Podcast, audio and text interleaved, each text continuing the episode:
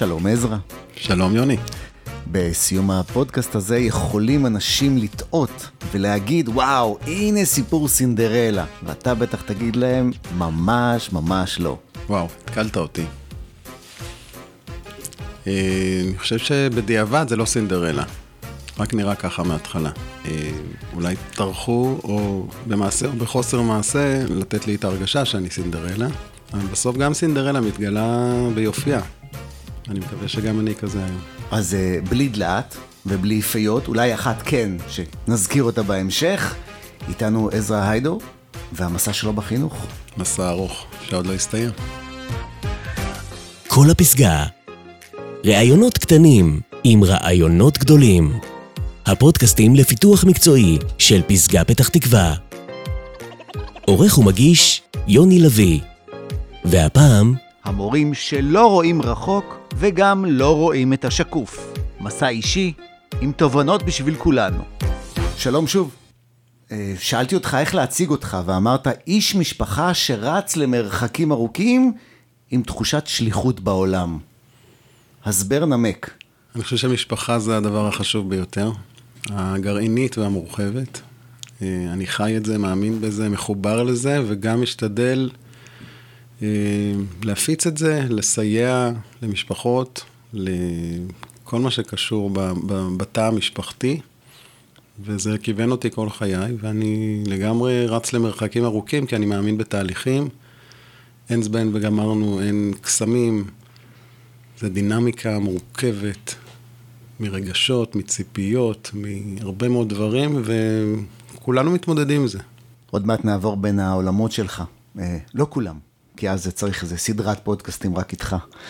אבל כן ניגע בהיותך מוסמך כמומחה באימון, אה, מגשר, אולי גם ניגע ב-NLP והנחיית קבוצות, מורה מורים, ובעיקר נשמע על הילד שעשה צעד אחורה בחייו, ואז קפץ קדימה ובא לתקן. הילד שהפך לאיש תוך כדי טלטלות אישיות וארציות, אבל בעיקר מאמין בחינוך.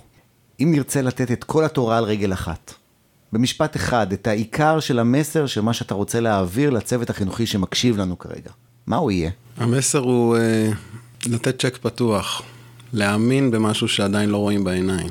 והגישה הזאת תכוון את העבודה החינוכית.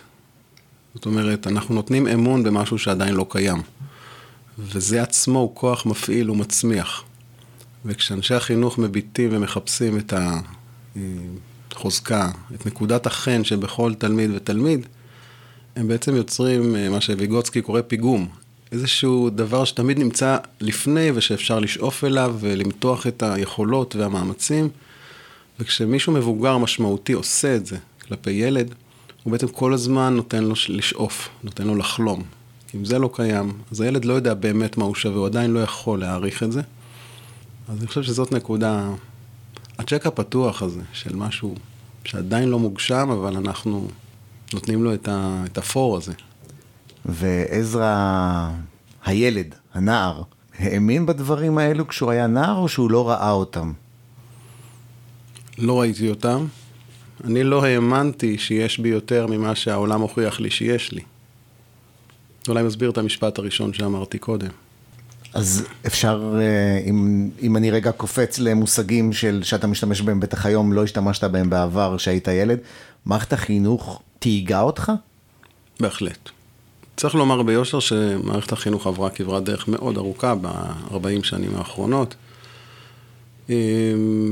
כל המחקרים וכל מה שלומדים היום על לקויות למידה ועל הפרעות קשב, ידוע שבבסיס התיוג היה מאוד חזק. ילד מופרע, ילד עצלני, שמעתי את זה במילים, בכתובים.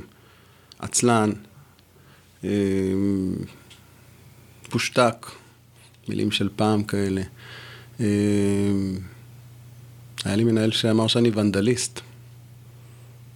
וכשרציתי לדעת מה זה, כי לא הכרתי את המילה הזאת, פתחתי מילון וראיתי שהיו שבט של ונדלים, שהיו משמידים, מחרבים והורסים כל חלקה טובה, זורים מלח כדי שלא יצמח גם שום דבר, ואז אמרתי, אוקיי, אז, אז זה אני. זאת אומרת, פעם היו מתייגים, כי באמת רצו שהדברים יעבדו, והיה דור סמכותני יותר.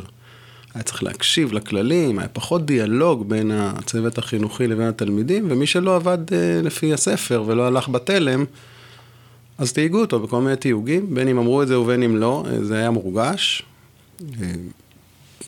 story of my life. ואתה אמרת שהמערכת עברה כברת דרך, זה אומר שהיום אתה מוצא אותה יותר אה, סובלנית וסבלנית? לחלוטין. החברה עברה תהליך מאז, ומשרד החינוך עבר תהליכים, אה, בייחוד ב-15 שנים האחרונות עם רפורמת אופק חדש, שהרבה מאוד מההשתלמויות, מהפיתוח המקצועי של מורים, אה, עוסק במורים עצמם, בהתפתחות ובצמיחה שלהם, ובכלים שעוסקים בממדים הרגשיים, התקשורתיים, הפסיכולוגיים. מה שפעם היה יותר השתלמויות דיסציפלינריות ומאוד מקצועיות, היום כבר אה, מורים מקבלים כלים לנהל כיתה, לנהל אקלים של כיתה, אה, שיחות אישיות משמעותיות, ואני זוכה היום אה, ללמד את הדברים האלה, וזה מאוד משמח. דע מאיפה באת. אז על פניו אתה בן טובים, נועד אפילו לגדולות. בן של פרופסור אנדרי איידו, חתן פרס ישראל למוזיקה, שורד השמדת יהודי בהונגריה. חמישה אחים, שכל אחד מהם גם בפני עצמו, אישיות, אפילו אחד גם אה, שקע בעולם החינוך. מצד שני, כנער עברת שישה בתי ספר, אפילו לא סיימת את הבגרות, 12 שנות הלימוד שלך. מה קרה שם בדרך?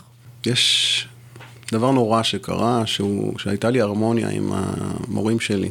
ההרמוניה הזאת הייתה הרמוניה הרסנית, כי הם חשבו שאני דביל מוחלט ואני האמנתי להם. והם לא ציפו ממני וגם אני לא ציפיתי מעצמי, והיה לנו הסכם בלתי כתוב שאני לא אפריע להם והם לא יפריעו לי. וזאת הרמוניה כמובן שהיא לא, היא, היא לא טובה, לא נכונה, ואני באמת האמנתי להם, כי הרי הילד לומד על עצמו דרך האופן שהמבוגרים מביטים בו.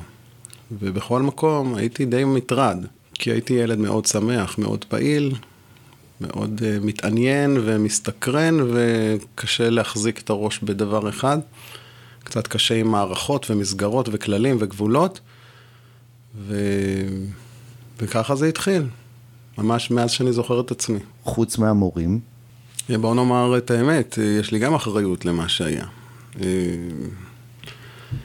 זה שילוב של אה, נתונים אישיים, של אה, נתונים גנטיים, אה, מולדים, מה שמתחיל במזג, שנולדים איתו, ואחר כך הדינמיקה עם הסביבה, יחסי הגומלין עם הדמויות מסביב. זה, זה מתחיל שם ומתפתח לאופי מסוים וממשיך עם uh, ההגנות והיכולת באמת להתנהל בעולם ולהגן על עצמי או על התפיסה העצמית שלי. Uh, ובניגוד לחמשת אחיי, שדברים הלכו להם די בקלות, עם קשיים פה ושם, אבל בסך הכל uh, כולם, uh, כולם uh, הצליחו להחזיק במערכת ואני מצאתי את עצמי נזרק ממקום למקום. וזה הביא אותי למסע מאוד מאוד מעניין, שבסופו גם לא סיימתי בית הספר ולא סיימתי בגרות, אפילו לא יחידה אחת. בעצם יצאתי כשהתעודה היחידה שיש לי היא תעודת הלידה שלי, ואחר כך הייתי צריך להדביק את הפער. לעבור קודם איזשהו תהליך של החלמה, ואז להיבנות מחדש. ויש בחיים האלו שתיארת איזו תקופה סוערת בירושלים תחתית? תתאר לנו מה, מה החיים שם? Mm, בהחלט.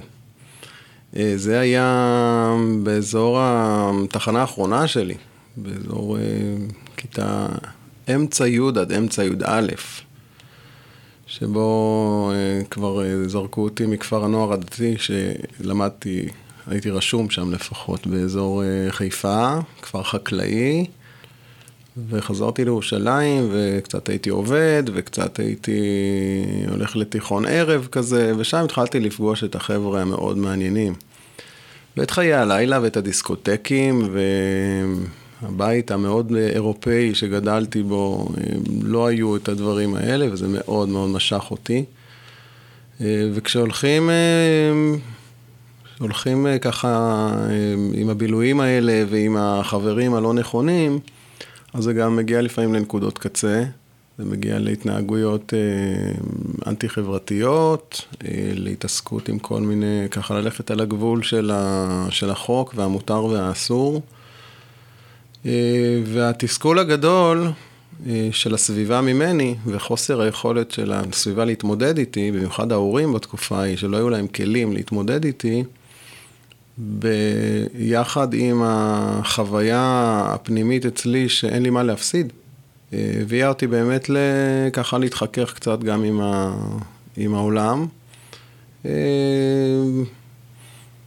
אז ירושלים תחתית היא ירושלים מאוד מעניינת ומאוד עצובה, כשאני חושב על זה היום כאבא או כאיש חינוך. אבל היא סיפקה לי משהו שהוא היה מאוד מרגש ומסקרן, וגם לא היו תנאי קבלה אליו. זאת אומרת, המכנה המשותף בחבורה שנוצרה לה שם בירושלים היה מאוד מאוד נמוך, וכולם ברחו ממשהו. זה היה מהמון שכונות, מהמון סוגי משפחות, עדות, לא היה איזשהו מכנה משותף שילכד את כולם, אבל מה שליכד את כולם היה הבריחה מה, מה, מהחברה, מהמערכת, מהמערכת החינוכית, מהמשפחה, מהדת, מכל דבר שהיה מסגרת עם כללים. וכשזה המכנה המשותף, אז קודם כל הוא יכול להתפרק מאוד בקלות, אבל בין לבין גם אפשר לעשות הרבה דברים מסוכנים, כי אין מה להפסיד. והחוויה הזאת של אין מה להפסיד, היא חוויה שמביאה אותך ללכת על הקצה. היום כשאני מרצה, אני אומר למורים ולהורים, תדאגו שיהיה להם מה להפסיד. תדאגו שיהיה להם הרבה מה להפסיד, ואז הם יהמרו פחות. כל הזמן הזה? יש תקשורת עם ההורים? אז uh, התקשורת הייתה לסירוגין, uh, טובה ופחות טובה. הם תמיד היו שם, הם, הם לא נלחמו בי בצורה חזקה, הייתי מאוד מאוד uh, דומיננטי. אבל היו רגעים שבהם למשל אמרו לי, אם אתה שם עגיל אתה לא תהיה בבית. תבחר, או עגיל או בבית. מה לדעתך בחרתי? עגיל? עגיל, כמובן. ויצאתי מהבית, אחר כבוד, ונסעתי, אני חושב שהייתי באילת ועשיתי את העגיל, חזרתי, הם אמרו לי, אוקיי, בחרת, ואז מצאתי איזה מקלט בשכונה, שמתי רשת דייגים על התקרה, קופסאות סיגריות מלמעלה, פוסטרים של סמנטה פוקס וכאלה, מיטה זוגית, מקרר, מכאן מהיקב ומן הגורן, וגרתי שם. וזו הייתה תקופה מאוד מאוד סוערת, מעניינת מאוד, בנתה אותי המון. שתף אותנו במכתב שקיבלת מאבא בגיל 16. כן, אז המכתב הזה הוא מכתב ש... אני חושב שכשנגמרו כל דרכי התקשורת וכבר לא הקשבתי, אז אבא יום אחד ישב וכתב אותו. מכתב של שני עמודים שנכתב לפנות בוקר, מכתב מדם ליבו של אבא, מכתב שתמיד אני מתרגש כשאני קורא אותו, והרבה פעמים מצאתי את עצמי כשאני צריך לדבר עם הילדים שלי, המתבגרים, שגם הלכו להסתובב לפעמים בירושלים, איפה אני עושה את הדברים בצורה יותר נכונה, ועם הרבה חמלה כלפי אבא שהיה צריך להתמודד עם זה. כן, עם uh, הפרופסור המכובד שצריך לבוא לשחרר אותי בערבות ממחלק הנוער uh, של משטרת ירושלים, uh, או צריך ללכת לחפש אותי uh, איפשהו בעיר. Uh, אז המכתב הזה באמת uh, בגילוי לב, ככה, הוא מחפש את התקשורת איתי. אני חושב שזה מאוד uh, מאוד, מאוד עמוק. Uh, טוב, אני לא אקרא את כולו כי הוא ארוך, בסדר? הוא כותב, אחרי שעה שאני מסתובב במיטה עם הרהורים לא טובים, חשבתי לנסות לכתוב לך. הוא אומר, בדיבור זה לא הולך, נשאר לי אולי רק האפשרות הזאת. אתה מרגיש שמשהו לא הולך בינינו, משהו מאוד יסודי. אתה חוזר מהכפר אלינו, אבל אתה לא יכול להישאר איתנו. כנראה שעוד הייתי בדמדומים ככה של הכפר באמצע כיתה י'. ואז הוא, הוא אומר, אתה כל הזמן רוצה לצאת, כאילו, אתה, כל מי שעומד בדרכך, אתה כאילו בועט בו ו, ורוצה לצאת, לצאת לאן, זאת השאלה, אתה לא משתף אותנו, אפילו במילה אחת. ואם כן, אנחנו נשארים רק עם השערות. מה הדבר, האנשים, החוויות שחשובים לך עד כדי כך, שכל השאר אתה מוכרח לעזוב באותו רגע, וזה בכוח כה גדול שהדבר קורה כמעט בעל כורכך. והוא מדבר על כל מיני חברים שאני נמצא איתם, ואז הוא אומר, מה, מה מושך אותך, בילויים? כאן אני נשאר מחוסר דמיון. האם זה באמת סתם דיסקוטקים עם קצת מוזיקת פופ ופירוק, או יש מאחורי זה משהו אחר שכבר לא כל כך חף מפשע? והוא אומר, אז זה, זה אולי לבוש וסגנון וכולי, אבל הוא אומר, אני לא יודע מה לחשוב. ואז הוא אומר, כל זה הופך את החיים איתך לעצובים בשבילנו. במיוחד אימא. כאילו אתה בא אלינו, אך למעשה אתה לא רק שאינך יכול להישאר איתנו, אתה אפילו פוגע בנו. הוא אומר, אני לא רוצה להאשים אותך, זה גם לא יעזור, בגלל שיותר אתה מרגיש לא נוח, יותר אתה בורח עוד הלאה. אבל אני מוכרח להגיד לך את זה, בלי אשליות, בגלל שאתה דומה כעת לאבן באוויר שמישהו זרק אותה ללא כוח בחירה, רק מקווה. שיום אחד, כאשר תתעורר מן הסיוט הזה ותפסיק את ההרסנות העצמית, תחשוב ותזכור מה היה הקשר בינינו.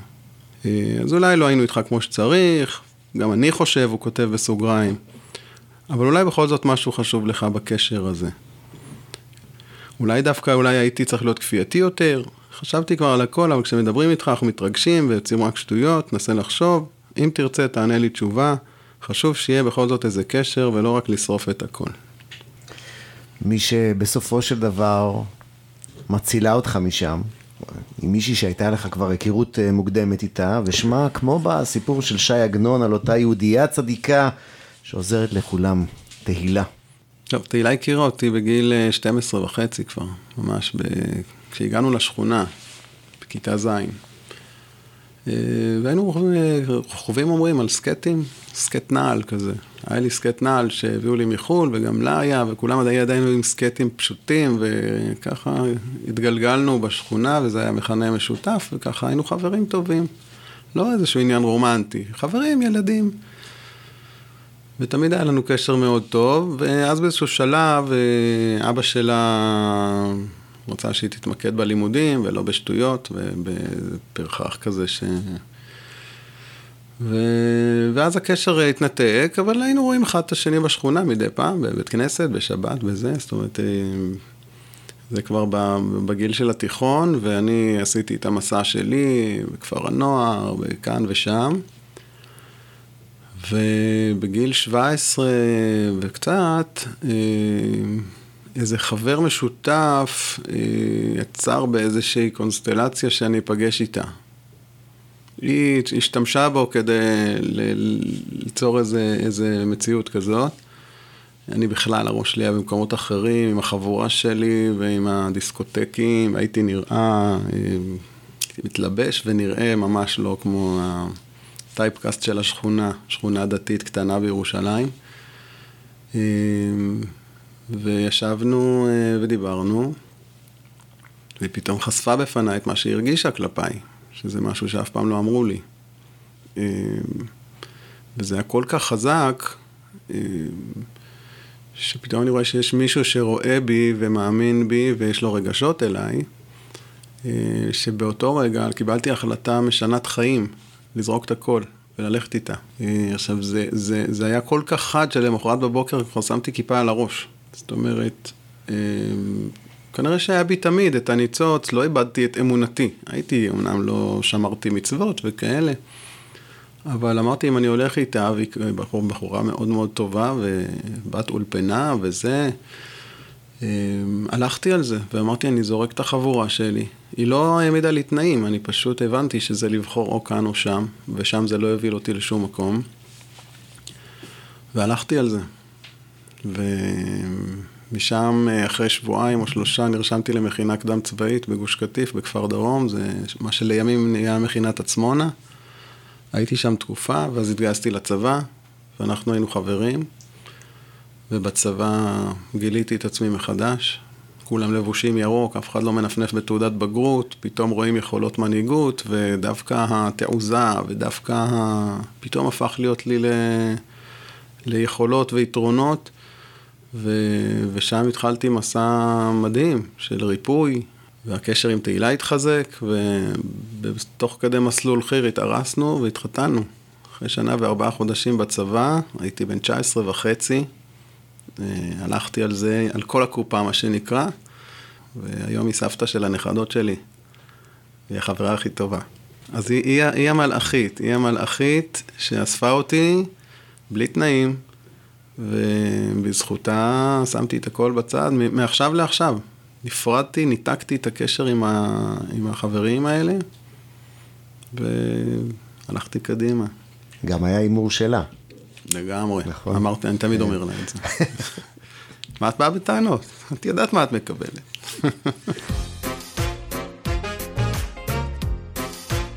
תמונת מצב נחזור רגע לתקופה של בית הספר ונדייק טיפה. במונחים של עזרא הבוגר, מה לא היה בסדר לעזרא התלמיד במערכת החינוך? חוסר סובלנות, חוסר יכולת של המערכת להתמודד עם אה, ילד מתקשה, ילד שהוא אה, לא מרוכז, ילד שיש לו את ה... קצת קשה לו עם המערכת, לא, לא מבינים אותי. זאת חוויה שלא מבינים, אף אחד לא מבין אותי. וההורים נעבכים, צריכים לבוא לאספת הורים, לשמוע את חרפתם ואת חרפתי, ו... אבל לא מבינים אותי. אף אחד לא מבין אותי, ו... ומנסים למשמע אותי, מנסים להכניס אותי לתלם שהוא לא שלי. ויש לי תלם משלי, ופשוט צריך להגיד, אוקיי, בוא, ניתן, בוא נלך, נלך איתו, ו... וזה ילך למקום נכון, כי הוא שונה. זו, זו חוויה שאני חושב חורזת את כל תקופת ה... ה... הלמידה שלי, וגרמה לי לעשות דברים נגד, להתנגד. ובכל זאת היו שם מלאכים, או בעיקר מלאכיות, בדרך, משפיעות מאוד. הגננת שלך, המורה לאנגלית, המורה לתלמוד, מה הם, ובעיקר הן, עשו שונה משאר המורים? אז הגננת שלי חיה, חיה אדלר, זיכרונה לברכה, שאני תמיד אומר שהיא הגננת שלי, על אף שבתה תיקנה אותי ואמרה לי, הייתה הגננת שלך, כי היא נפטרה, ואמרתי לה, כל עוד אני חי היא הגננת שלי, וזה מאוד ריגש אותה. קוראים לה דוקטור מירי שליסל, היא היום אה, יושבת ראש המזכירות הפדגוגית של משרד החינוך, וככה תוך כדי שיחה, היא אמרה לי, אתה היידו, אולי אחד האחים שלך למד אצל, אה, היה בגן של אה, אימא שלי, אמרתי לו, מי זאת, חיה? היא אמרת לי, מה, אתה זוכר את אימא שלי? אמרתי, זאת הגננת שלי. היא אמרת לי, אז מה היה כל כך מיוחד? ואמרתי, זו הייתה אימא של הגן. אנחנו דיברנו צרפתית כשהיינו ילדים, כמעט לא דיברנו עברית בגיל המאוד מוקדם. ועוד לפני ה... היכולת הוורבלית, ולמרות שהייתה אה, סייעת שהיא הייתה יוצאת תוניס ודיברה צרפתית, ידעתי מבלי לתקשר במילים עם חיה שהיא האימא של הגן. זאת אומרת, משהו בדמות שלה. משהו שראה בי הרבה יותר ממה שהייתי. וגם בהמשך, המורה שרה גן, שהייתה מורה לאנגלית, אישה מדהימה, אה, היא נגעה בנפש שלי, בזכותה אני דובר אנגלית. והרב יוסי מונק, שהיה מורה שלי בכיתה ה'-ו', שהוא לא ויתר לי, והוא לא ויתר עליי. הוא תמיד היה אומר לי, אתה לא תצליח לעבוד עליי, אני יודע מי אתה. יש בך הרבה יותר ממה שאתה חושב. הוא הטריף לי את הדעת עם המשפטים האלה. ובאמת היה אכפת לו ממני, וחוויתי את זה בחוויה. לא באמירה, במילים, זה היה מאוד מדויק. לצערי, לא היו מספיק כאלה לאורך השנים, ולכן הייתי צריך לעבור מסע מאוד מאוד גדול. בהמשך. כמעט לסיום החלק הזה, אני רוצה ברשותך לגעת בעוד פרט מעברך, וההשפעה המאוד גדולה אה, על החיים שלך, על הדרך שלך. אתה מפונה של גוש קטיף, היית בין התושבים שלו, גם בין המתנגדים לפינוי, גם במילים, גם בשירה. מניח שזה משבר אמון מאוד מאוד גדול. נוסיף על זה את אה, רצח אה, טלי חתואל ובנותיה בציר כיסופים ב-2004, מקרה שהשאיר בך צלקת, ואתה ניצלת מפיצוץ מכונית תופת שהייתה מולך באחת הנסיעות שלך. כל אלו, למי שצופה מהצד, בטח מחליש את האמון שלך במדינה, באנשים, במערכת כולה. ונראה שדווקא משם צמח הרצון שלך להקדיש את השליחות לתיקון של העולם.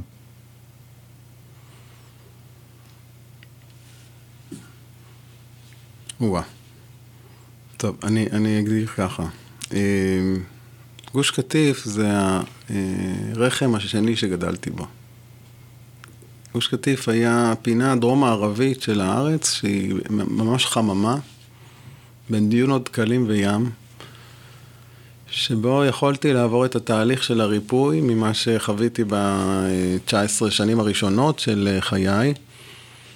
ולבנות את עצמי מחדש, ממקום שמקבלים אותי כמו שאני, ממקום של להתחיל ללמוד על עצמי ולעולם, ולבנות את הביטחון שלי ואת התפיסה העצמית שלי.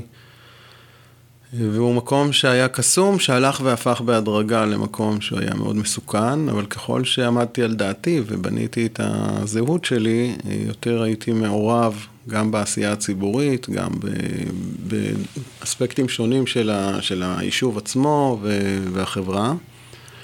אה, מה שבנה אצלי איזשהו חוסן ויכולת להתמודד, ועם ההיכרות שלי, עם היכולות הרטוריות שלי ותפקידים שעשיתי, אז גם לקחת חלק ו...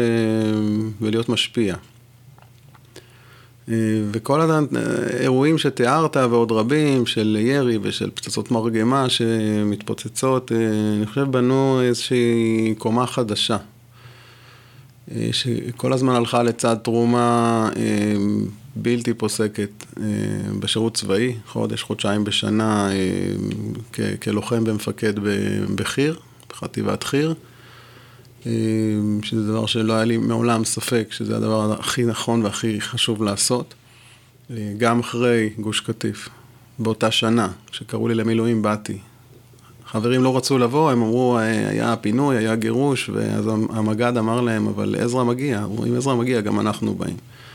זאת אומרת, המשבר הוא משבר מאוד מאוד גדול, אבל אני חושב שכשאתה קשור ומחובר למשהו, אז המשבר הוא לידה מחדש, הוא ברור. אם לא אכפת לי ממשהו, אז זה לא משבר, אז כואב לי, יש לי פער, אבל אני מתגבר עליו. אה, כש, כשאני מחובר למשהו, המשבר הרבה יותר כואב, כי זה סכין בגב, זה, זה מכה מאוד חזקה ממשהו שאתה מאוד מחובר אליו.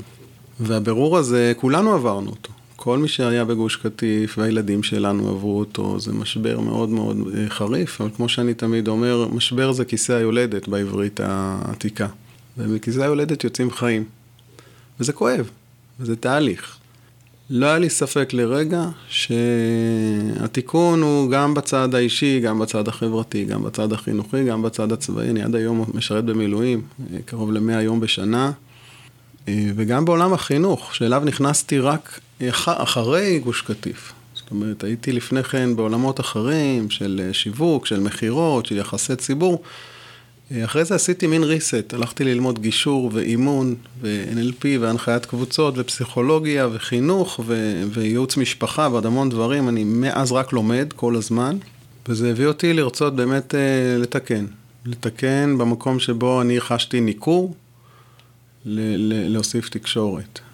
זה, ואני חושב שאני פוגש בכל המעגלים אנשים מסוגים שונים, בעלי תפיסות שונות. אה, היכולת להקשיב, להכיל, להבין גם אם לא להסכים. היא גם משהו שאני יכול לראות אותו, ב... שזה מרכיב שהיה אצל אבא שלי מאוד חזק. אה, שישה בנים, כל אחד צבע אחר, כל אחד אה, עולם אחר, בקשת הפוליטית, בקשת הדתית, בקשת התעסוקתית, אנחנו מאוד מאוד שונים. אפילו עשו סרט שנקרא הקובייה ההונגרית, שיש שש פאות שונות, כל פאה צבע אחר, וכל אחד, ובסוף הקובייה היא, היא, היא, כל אחד הוא צד אחר של אבא. אז אני חושב שאבא היה מאוד מקשיב, מאוד uh, פתוח. אני חושב שזה התיקון הכי גדול שקרה אחרי גוש קטיף.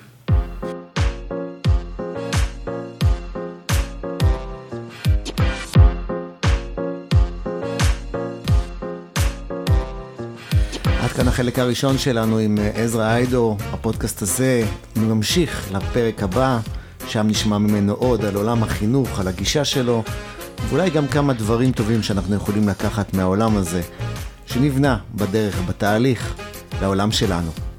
תודה בינתיים, עזרא. תודה לך.